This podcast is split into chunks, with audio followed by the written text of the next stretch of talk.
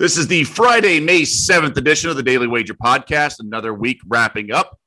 Like we always tell you, in and out in less than 10 minutes. We'll get you set for the weekend with a few plays coming up.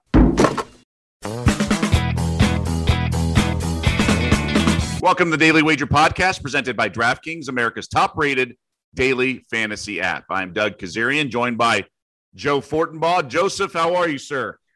Dude, I'm doing great. Like we have a pretty stacked card this weekend. All the normal suspects with the NBA, the NHL, Major League Baseball. We've got a Canelo fight on Saturday night. We haven't seen a whole lot of him over the last couple of years. We've got an F1 race in Spain. I know you're itching to give out your F1 picks, so I'm doing pretty well, man. How you doing?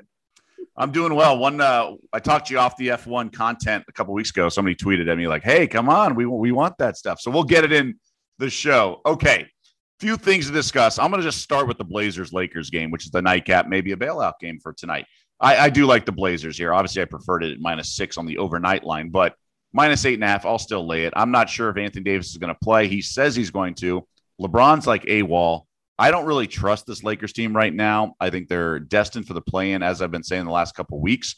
And Blazers kind of firing on all cylinders. Dame's a little nicked up. Terry Stotts on the hot seat. So nothing's perfect in this game but I do really like their chances of uh, winning this one by double digits. The only really chance the Lakers have is if they just shoot the lights out, right? And if that happens, that happens. But no THT for LA. They kind of don't have a point guard, um, so that's sort of a kind of under the radar like issue right now for this game. I just don't see how they get blown out last night, then fly up north, and then go into a place that's typically tough to play and put up much of a fight over a team that also needs to win. BPI changes the uh, you know, avoiding the play in versus the one through six sort of seating. Lakers, like it goes from like 91% with a win to make the, the one through six or 9% with a loss. Similar, similar uh, percentages with the Blazers, just too much at stake. I'll take the healthy team that's, uh, you know, playing pretty well lately. No disagreement there. I'd also play the Blazers in the first half in this game as well. Pretty well rested. They had off yesterday. Like you said, the Lakers played and got rolled by the Clippers and then had to deal with the travel. Um, I think the key is what you mentioned right at the end the fact that these two are tied in the standings in the Western Conference. And that six seed is the difference between being in the playoffs and having to deal with the play in. I think you're going to get a great effort from the Blazers early in this one. Similarly, I'm going to play a first half with the Boston Celtics minus two over the Chicago Bulls. A lot of the same reasons. We saw the Bulls in action last night, so it's a quick turnaround, whereas Boston was rested. And I played this earlier in the week, similar spot. Boston was rested going against an opponent who had just played. I think it was Orlando. Now they came out firing against Orlando. This Bulls team is much better, but Boston's in the same situation as like Portland, right? They're sitting right on that six, seven threshold, tied with Miami. And they've got the tiebreaker as of right now, but I think they're going to fire from the gates. We're not expecting to see Jaylen Brown tonight, which is a concern, but I'll lay the two with the uh, with the Celtics to get up on the Bulls early in this one. I do like the Bulls; they've been feisty, but I think Boston gets them in the first half minus two. Yeah, Zach LaVine just returned yesterday, convincing win in Charlotte. I'm going to go the association, keep it there, at least for now. I know we're going to touch on the other sports. I'm going to go the under, and I know it's a game you like too as well, Joe, with the New York Knicks and Phoenix Suns. It's pretty self explanatory. Both teams' priority is defense, particularly the Knicks. Just kind of got boat raced in Denver, but that's been a house of horrors over the years. 217 just feels high pace wise, long road trip wise for New York. And uh, I think this one's in the low 200s here.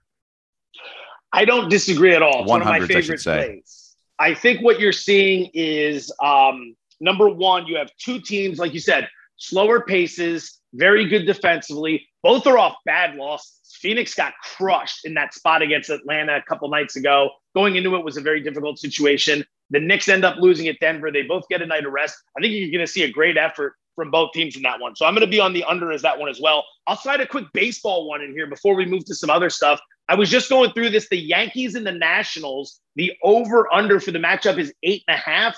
I'm looking to the over. It's Corbin versus Taillon, who both have been awful, really struggling this season, especially Patrick Corbin, the lefty for Washington. And if you go through the key metrics like WOBA, weighted runs created, home runs, all that stuff, the Yankees have been mashing left handed pitching this year. So I think they're going to handle their business. The Nats have struggled against righties, but Taillon has been up and down throughout the course of the year. So I think they'll be able to at least handle some of their business in that matchup. I'd look over eight and a half Yankees Nationals.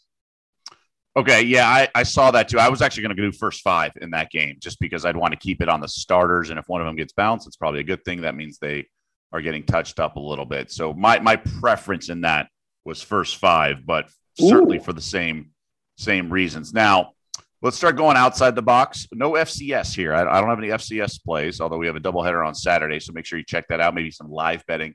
I'm going to go to the futures market in the NBA. And look, I get it there's some big money lines here, but it's pretty much it's not even pretty much it's free money. If you want to tie up for only a few weeks right now, we're in May, home stretch the last couple weeks. MVP is probably given out like the first week of the playoffs, maybe second week, but Jokic is up to 1400.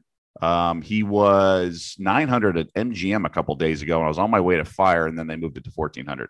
I'm still going to play it, especially if you have some credit shops. Uh, I just think this should be like minus 5,000. It's kind of silly that it's minus, uh, 1,400. I, I, I, think they're taking sucker money on like the Steph Curry 25 to 1 stuff. Giannis has no chance. He's 25. This thing's locked up and he sh- it should be like it's a it's a worthy award winner, not just by default with the injuries. And even LaMelo Ball at minus 650. I think Edwards has put up some stats, things like that. But in terms of moving the needle, all that, LaMelo, LaMelo probably had it wrapped up before he came back from injury, but now he's back doing funky passes and they're in the playoff mix.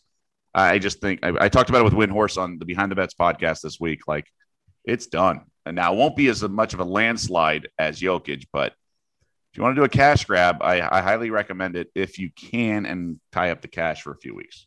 You and I were talking about this on set yesterday. Jokic should be Trevor Lawrence to the Jaguars type prices right now. Mm-hmm. Maybe not that high at minus 10,000, but it should certainly be higher than what minus 1400 right now. I mean, there are people that will put votes out for Embiid, but you're right.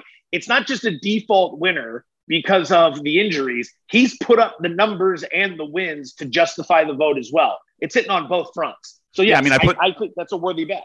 Yeah, I mean, I, I also bet this week defensive player of the year. That's a wrap too. All the metrics point to Gobert. He's going to win it. They have the number one. You know, he's just a machine. I bet I laid five thirty. I earlier in the year I did two thirty, but I did some more minus 530 this week. The only one that's up in the air is coach of the year. So uh, there's some few finalists there, but I mean, if you have the cash flow, go do it. It's uh it's, it's free money. All right. Big moment here. F1 is going to make its debut on the podcast. Nice. Although not in the best possible timing of fashion. Uh, Spanish Grand Prix this weekend. It's on Sunday. Now, qualifying and the third practice session take place on Saturdays. So that's when all the best options for betting come out because we need to see the final starting grid and we need to get a good idea of the head to head matchups. So this is mostly going to be just a couple of tips to look for tomorrow when you get set to make your bets for Sunday. Number one, betting against Lewis Hamilton or Max Verstappen to win this thing it's almost a fool's errand. You would need them both to wreck out. They're the two fastest drivers in the two fastest cars, and they've won each of the first three races. Very difficult for anyone else to get up in there unless it involves some sort of accident to one or both of those guys. Number two, if you're looking for guys to possibly bet on, Lando Norris from McLaren is someone who has been outstanding this year. The car has gotten better in each of the last three years. Norris has gotten better each and every year. He's one of the up and comers, the young up and comers, and he's finished top five in each of the first three events. He ran well in the first full practice session. The second one wasn't as great, but they were working on some things. I keep an eye on him for the matchups because he has been as consistent as anybody on the grid. I'd also look to the two Alpine drivers, Esteban Ocon and Fernando Alonso. Each of the first three races this year, that team has done better and better and better. Both guys were top 10 last week. Both guys had a great practice session in the first session and the second session. Keep an eye on them for head to head matchups. You might be able to make some money as well betting against Daniel Ricciardo, one of the better drivers in the field, but he's been struggling with the new car, not only in the practice sessions, not only in qualifying, but on Sundays as well. So those would be some tips to keep an eye on as we go to qualifying Saturday morning. Did you understand wow. anything I just said? Wow, that was quite the um quite the dissertation. I like it. I'm ready. I, so, you're pulling me in. You're pulling me in. Uh, no, that was fun. That was awesome. We're also going to talk about it on the show and some other uh, other sports as well. We have an action-packed show, and and uh, I believe Big Perk will be joining us as well. So Master Perk yes. on this Friday. But uh, thanks to everyone for downloading. Hold on, hold on. One last thing. Oh. Any thoughts oh. on Canelo tomorrow night? My apologies. My apologies. Yeah, no, I like Canelo by decision. Um, look, it's minus minus eight hundred. I get it. I don't want to lay that, but look, his opponent uh, he's going to bounce around a lot. Even Canelo said it's admitted that it's going to take some time for him to figure it out. He's had some trouble against lefties the last two. He's fa- he's faced a couple guys that have gone the distance here. I just think the punching power is not there to knock out Canelo, so they'll be dancing, and I just think this goes to the decision. Plus Agreed. It's plus 150. Best yeah. way to play it. Five of Canelo's last eight fights have gone the distance. So it's not like he's a knockout artist like Deontay Wilder, right? Saunders is not a tomato can, much to the chagrin of many coming into this thing. He is a title holder. He's the faster of the two fighters. He's excellent defensively, and he's got elite ring generalship. He's going to be elusive for some of this fight. And when you look at the over under, it's 10 and a half, heavily juiced to the over. The fight going the distance is minus 120. The odds makers are telling you this is more likely to go deeper into the fight than end quicker. So I'm with you. I think Canelo wins the fight, and I think plus 150 on the cards is the best way to attack it. Yeah, we have to remember it's index betting. So a lot of times the public will take the underdog money, just a big payout. Remember, we talk about it a lot. People don't go to Vegas to risk a little to uh, win a lot, or they prefer that, right? Risk a little. So the the the the Saunders stuff is going to be inflated, and it's just uh, that's where the opportunity is. I think, the, like you said, you brought up a good point about the over under and the, and the minus 120 go to the distance. If it goes the distance, Canelo's not losing. So I just think you take the plus 150. That would yep. be my play. All right, man. Well, that'll do it. Thanks to everyone. Rate, review, subscribe, all that good stuff. We'll see you on Daily Wager tonight, 6 Eastern on ESPN2, and then back here on the podcast Monday morning. And as we promise, in and out in less than 10 minutes.